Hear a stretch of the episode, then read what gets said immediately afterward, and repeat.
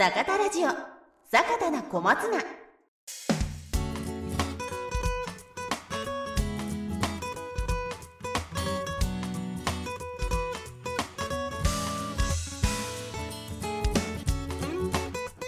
皆さんこんにちは。この番組は花は心の栄養野菜は体の栄養株式会社坂田の種のポッドキャスト番組坂田な小松菜です。パーソナリティは小松菜営業担当の伊藤。小松菜育種を担当しています浜本そして谷村でお送りします。よろしくお願いします。よろしくお願いします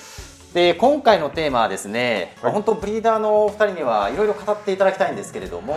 テーマは坂田の品種のラインナップです。多すぎますよね。多すぎなんで ちょっとですねこれについては非常に難しいかもしれないんですけれども、まあ、思いの丈を語っていただければなと思ってます。はい。で今ですねあの坂田の小松菜のラインナップあの今2022年になりますけれどもカタログに7品種載ってるんですね。はい。でそもそもなんでこんなに品種がたくさんあるのかあのもちろん坂田の種だけではなくてあのいろんな会社が品種を出してますけれどもなんでこんなに品種があるかっていうのに、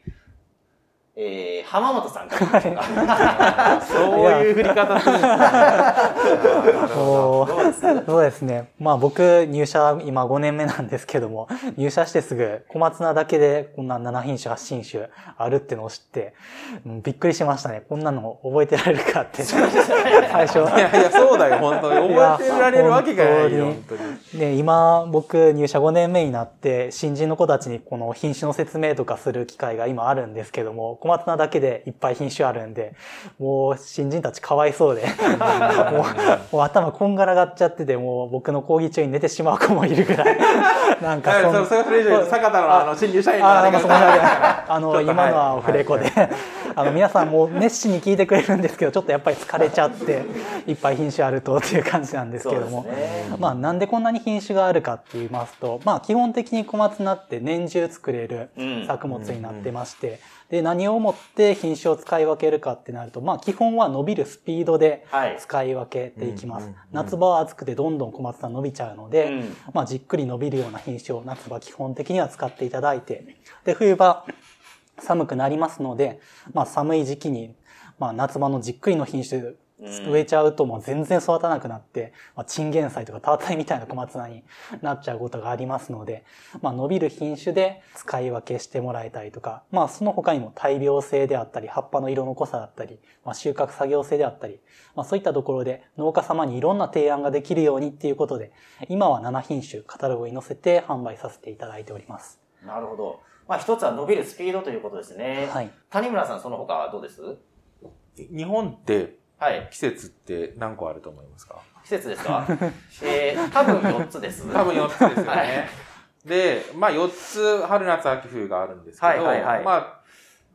もっと細かく見たときに、はい。結構今もっとここ、例えばこう雨の多いなるほど、なるほど。暑い時期とか、はいはいはい。まあ、例えば梅雨時期。梅雨、あつ梅雨よかった。明けの多分4って言っといてよかったですね。4じゃないですね、確かに。本当にありがとうございます。で、こう、梅雨明けのカラカラの時期。で、暑くて、でも台風とか、秋雨とかが降って、また温度もあるけど、雨が降る時期。はい。で、まあちょっと温度が下がってきて涼しい、まあ10月、11月があって、なるほど。年によってはちょっと暖かい冬から寒い冬、乾燥した冬、雪が多かったりとか、暖かくて雨が多い冬があったりとか、もう暑い、うん。暑いぐらいの春があったり、かなりこう細かい、まあ季節っていうよりも、まあ天気、気象っていうのが分かれてるんですね。なるほど。で、小松菜って大体まあ品種にもよりますけど、まあ30日からまあ60日ぐらい、うんまあ冬場だと90日ぐらいかかりますけど、っていう中で、まあその今の年間の気象に合わせて品種を、まあある程度予測しながら使っていくってことも、まあ必要になってくると。なるほど。なので乾燥に強い品種、雨に強い品種だったりとか、あー雨が多くて、こう、スッススッス伸びてしまうような時期でも伸びて、伸びずに畑に置いておける。まあ、いわゆる在補性っていう補助に、えー存在できる、まあ、能力、在補性って言うんですけど、在補性が優れた品種なのか、あー身長性、よく伸びるかどうかっていうところ。まあ、こういったところも合わせて考えて、まあ、品種を選択するのに使っていかなきゃいけないっていうところで、まあ、たくさん品種が、まあ、いるのかなっていう気もしますね。なるほど。はい確かに季節が4だったら、春に巻けばいい品種、夏に巻けばいい品種ってなると4つしかいらないんですけれども、確かに本当に昨今、あの、いろいろニュースになるぐらい、あの、気象が読めないと言いますか、うん極端な気候ですよね。で、それぞれの、あの、気候に対応した品種が必要になってきたということですかね。そうしますと、この、7品種今、あの、2022年現在カタログに載ってるっていうことは、まあ、それに対応した品種をしっかりと皆さんが作ってきたということになりますね。そうですね。そうですし、実は、実は品種も少しずつ使われる時期、栽培される時期が、品種自体が変わってるっていうのも、なるほど。実はあったりするんです、ね。ああ、この温暖化になってたりとか、そういった影響を受けてるというそういうこでかね。こととです。はい。なるほど。そうしますと、その季節によって、あの、もちろん対応してくる品種っていうのも違ってきますし、あの、まあ、いろんな品種が必要になってくると。で、その伸びの速さ以外に、あの、品種を選ぶポイントって何かありますかね？浜野さんですか？選ぶポイントですか、はい。そうですね。やっぱりあの、うん、農家さんの好みっていうのがうん大きいのかなっていうふうに思います。っていうのも、まあやっぱり何を重視するかっていう農家さんによって違うと思いますし、まあ、畑によって、まあ、どういった病気が出やすいかっていうのは違ってくるかなと思います。そうですね。そうですね。で、あの、稲村っていう品種、多分当社で一番売れている品種になると思うんですけれども、この品種もともともう真夏用みたいな感じで販売されたっていうふうに、まあ、聞いている品種なんですけれども、今はこれが、まあ、春から秋まで長い時期に、まあ、栽培できるっていう品種に、品種として、まあ、カタログ表記されてますし、農家さんもまあ、ほぼ一年中稲村使ってるっていう農家さんもいらっしゃるような品種になってます。で、あのーまあ何が言いたいかっていうの 難しいんですけども、あのー本当に農家さん、このカタログで今、稲村だったら春、秋の期間はいになってますけど、まあ冬場稲村使ってるっていう農家さんも中にはいらっしゃったりとか、そうですよね。本当にもう農家さんが何を求めるかっていうところに関わってくるんじゃないかなというふうに。いや、まあ確かにそうですよね。あの、こんだけ品種、あの、他社さんも含めるとかなりの数になるんですけれども、はいやはりそれぞれの農家さんによって求めるものが違いますので、はい自分に合ったのはこれだっていうのを探していただく。はい。っていった意味では、やはりちょっと多いんですけれども、品種の特徴をしっかりと掴んでいただいて、はいそれを選んでいただくっていうのが一ついいですかね。そうですね。7品種あったらきっとどれかそれぞれの農家さんにはまる品種があるかなっていうふうに思いますので、そうですまあね。いろいろちょっと試していただいて、バチッとはまった品種ちょっと使ってみていただけたらなっていうふうに思っています。そうですね。この7品種、あの、ラインナップ揃えた理由の一つとしましては、あの、そういった要望に、はいなんかあの、農家さんがこういったあのものを作りたいんだって言った時に、それに応えられる、まあ、品種分ということで、こんだけラインナップ揃えてるというところになりますね。はい。その他ですね、まあ、葉っぱの色とか、はい照りとか、はいそういったところも、あの、気をつけて育種してると思うんですけれども、やっぱり葉っぱの色が濃かったり、照りがいいっていうものが好まれる傾向にありますかね？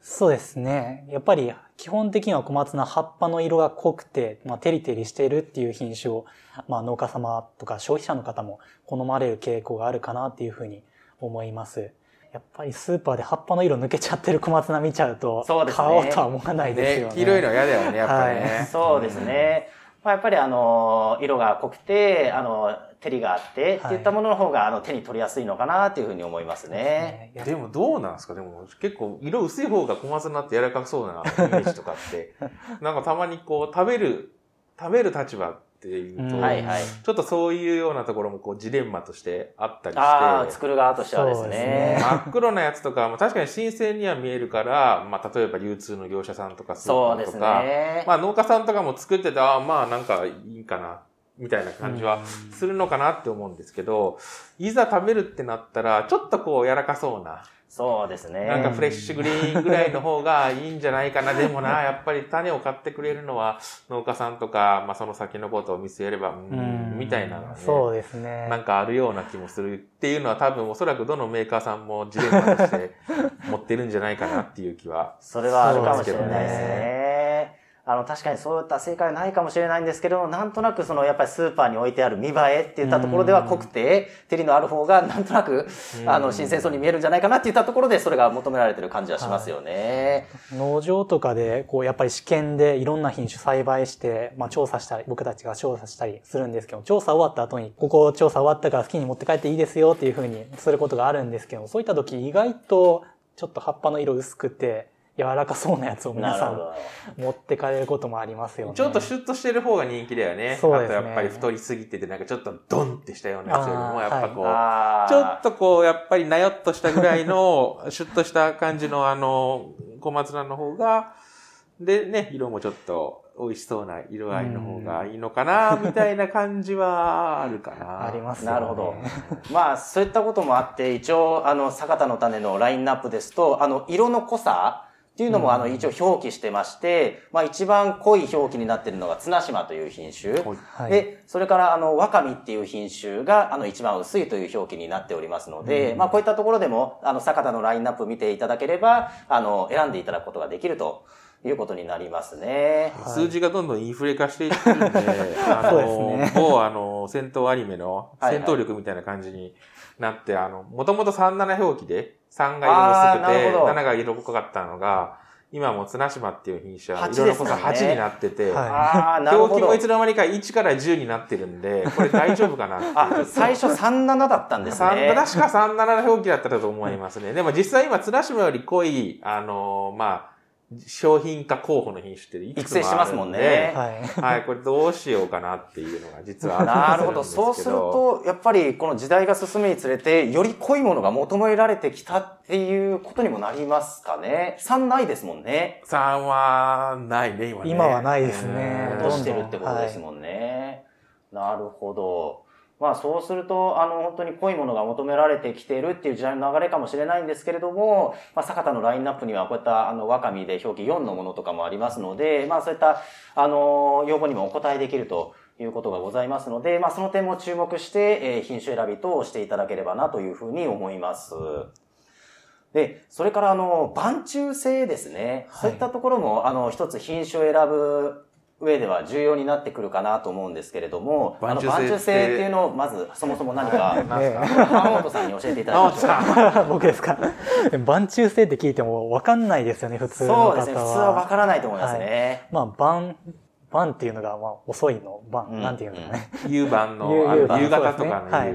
に夕の晩、中大って、あの、まあ、手辺に、夕、なん、自由の夕自由の夕。そうですね。これ、結構難しいですね、説明するの晩中性難しいですね。は。い。っていう感じで書くんですけれども、まあ、まあ、花芽が伸びてくるのが遅いっていう、うんその遅い性質のことを言うんですけれども、小松菜も油中の植物になりますので、まあ、菜の花って春に咲きますよね。うん。で、まあ、寒さにあたって、まあ、暖かくなってくると花芽が小松菜も上がってくるんですけれども、やっぱり花芽上がってきて、つぼみができちゃうと、小松菜としての商品価値はなくなってしまう。うんね、美味しいのにね。美味しいんですよねうんこれはこれで美味しいんですけど、商品価値なくなってしまいますので、いかに寒さにあたって春になっても、まあ、花芽が上がってきにくいかっていうことを晩中性っていうふうにカタログで表記しています。なるほど。はいで、この晩中性でですね、あの、8、一番強いっていうついてるのが、この 浜続きという品種になるんですけれども、そうですね。浜続きが一番当社の中で、まあ、冬に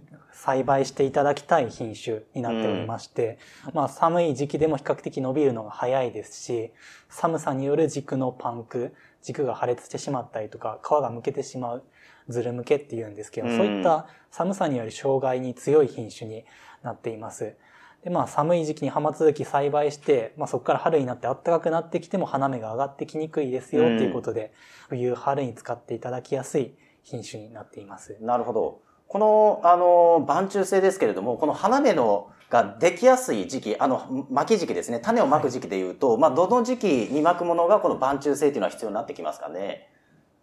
じゃあ、谷村さんにお話を。まあ、あの、さっきの油菜あのはいはい話もありましたけど、まあ、大体こう、冬に種をまいて、うんえーまあ、冬から春、どんどん温度が上がってきたりとか、あとは日が長くなってくる。太陽の出ている時間が長くなってくると、まあ、あの、花芽、その、花芽が伸びてきて花が咲くような感じに、まあ、植物、特に油中っていうのはそういう仕組みになってるんですけど、うん。ですので、だいたいこう12月とか1月頃から、まあ2月前半ぐらい、なるほど。一番寒い時期に種をまいて、なるほど。そこから、まあ大体こう、冬至を過ぎたらどんどんどんどん日が長くなっていきますし、まあ2月から3月、4月とこう、どんどん温度も上がってくるなるほど。ような、まあこの2月後半から3月取り、4月前半取りぐらいの作型っていうのが、まあ一番、うん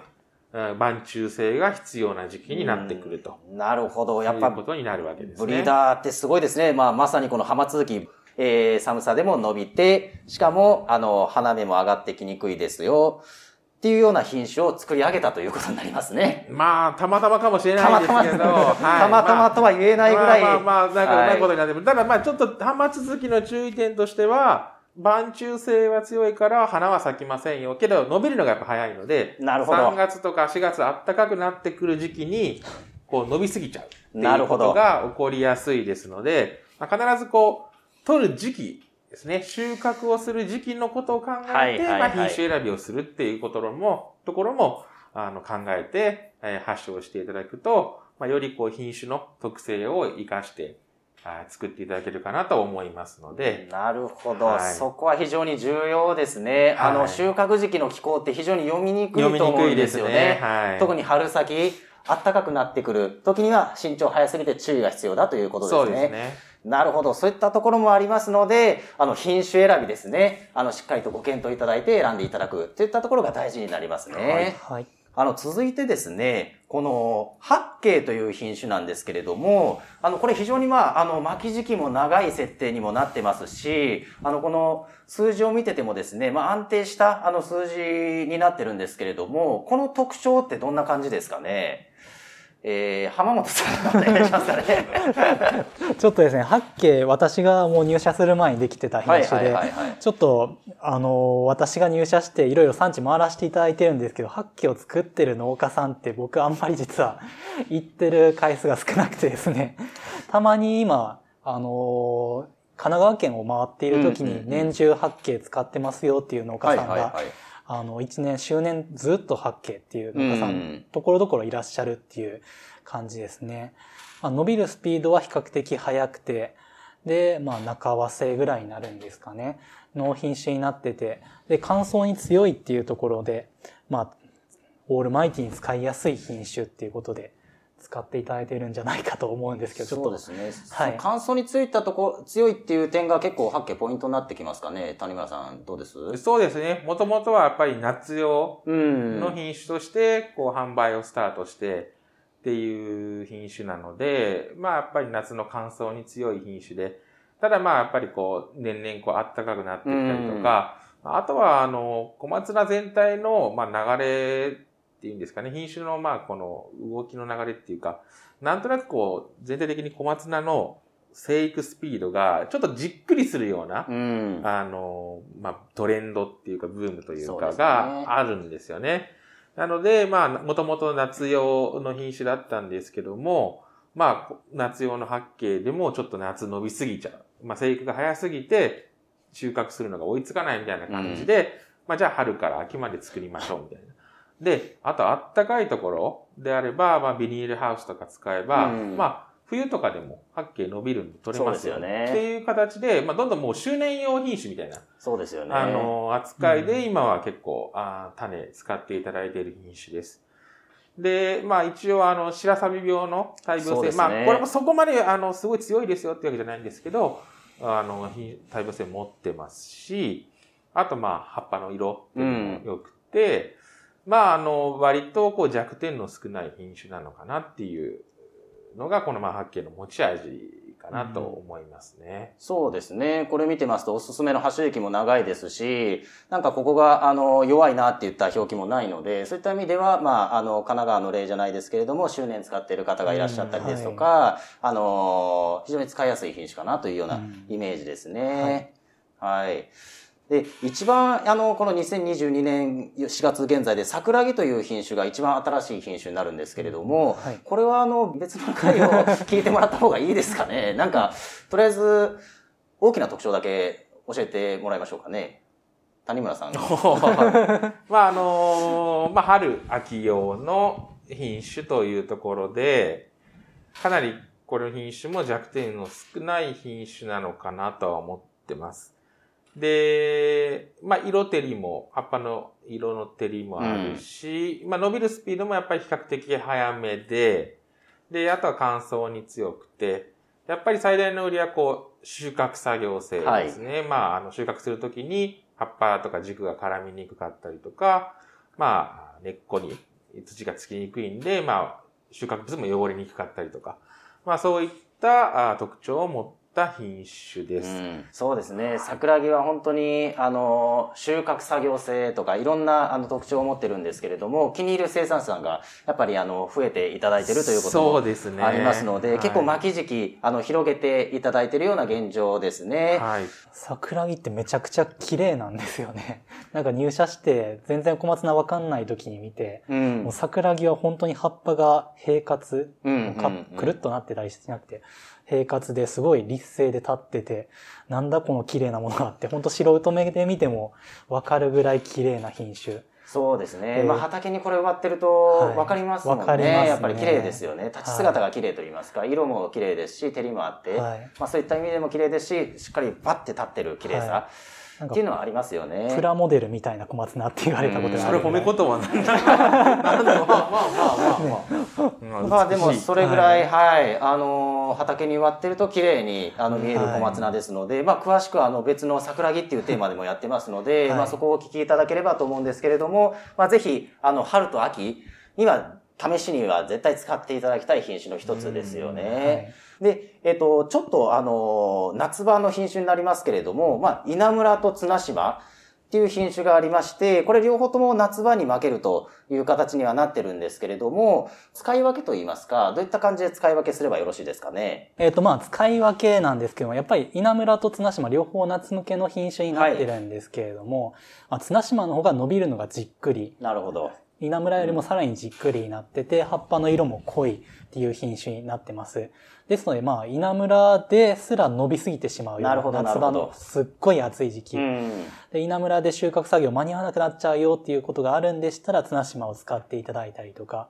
まあ、それ暑い時期以外でも、まあ、梅雨であったりとか、秋雨のずっと雨が降って、まあ、稲村、まあ、太陽光少なくて徒長というか、細く仕上がってしまうような時期あると思うんですけれども、綱島は稲村よりもじっくりしっかり太ってくれる品種になってますので、まあ、稲村の重さが乗らない一株あたりが細く仕上がってしまうよっていうような時、綱島を使っていただいたら、もうしっかり重量が乗っていい小松菜ができますっていうふうに使い分けていただいたらいいんじゃないかなと思います。なるほど。そうすると、やっぱりあの、一つは生育スピードの違いですかね。この使い分けしていただく一つのポイントとしてはですね。あの、稲村はですね、やはりあの、使っていただいてるからたくさん、あの、いてですね、ずっと稲村でっていう方もいらっしゃると思うんですけれども、はいまあ、もし、この夏場ですね、あの、もう少しゆっくり生育してくれる品種がいいとか、そういったところがあったら、綱島を、あの、お勧めする形ですかね。はい。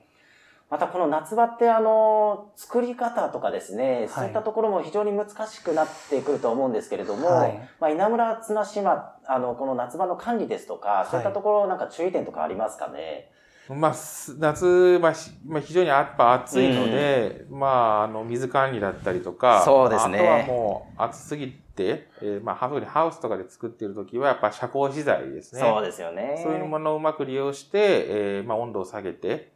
まあ、特にこう、お梅雨明け後のところの、まあ、非常に温度も暑くて、うん日照も多いようなところは気をつけていただいて管理をすると。ただ水かけておくと、まあ、水多すぎると腐っちゃったりもするので、まあ、しっかりメリハリも、まあ、つけながら、まあ、冠水しつつ、まあ、遮光もうまく使いつつ、っていうところは非常に重要になってくるかなと思います。なるほど。まあ、あとはそのカルシウム欠乏、いわゆる、まあ、うんチップバーンっていうのが、まあ、やっぱ出やすいっていうところで、まあ、土壌に、えーそもそもまあカルシウムが足りてなかったりするっていうことも、まあ、稀にありますので、まあ、しっかりこう自分の家の補助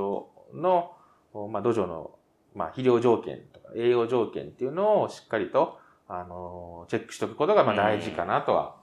思いますし、はい。はい。まあ、あとは、その、まあ、水を通してカルシウムを、まあ、吸って、えーまあ、植物体にこう、カルシウムうん。を、まあ、行き渡ら、行き渡らせるので、まあ、あの、換水っていうのも、まあ、重要なのかな、というふうには思いますが、まあ、夏は本当に難しい。今、一年通して一番難しい、えー季節にまあなってきてるんですね。なので、まあ、まあ、より作りやすい品種っていうのを、これからまあ、さらに作りやすい品種っていうのを。まあ、やっぱりこう作っていかなければならないのかなっていうのは、まあ、最近特に思う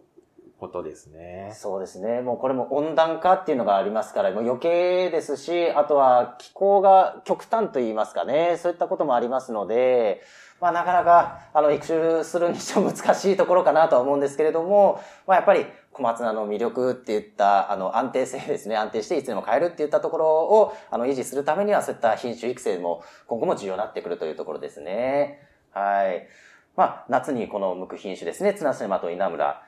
で、それからあのまだ紹介してない品種としまして、清澄若見という品種がありますけれども、まあ、最初にあの若見について、えー、浜野さんどうですかね、この品種について。まあ、ワカミが今、カタログに載ってる品種の中で一番伸びるのが早い品種になっています。ということで、まあ、冬場ですね、寒い時期に、まあ、他の小松菜全然伸びないよっていう時にワカミを使っていただいたら、まあ、寒い時期でも早く伸びて早く出荷できるっていうふうにして、えー使っていただける品種になってます。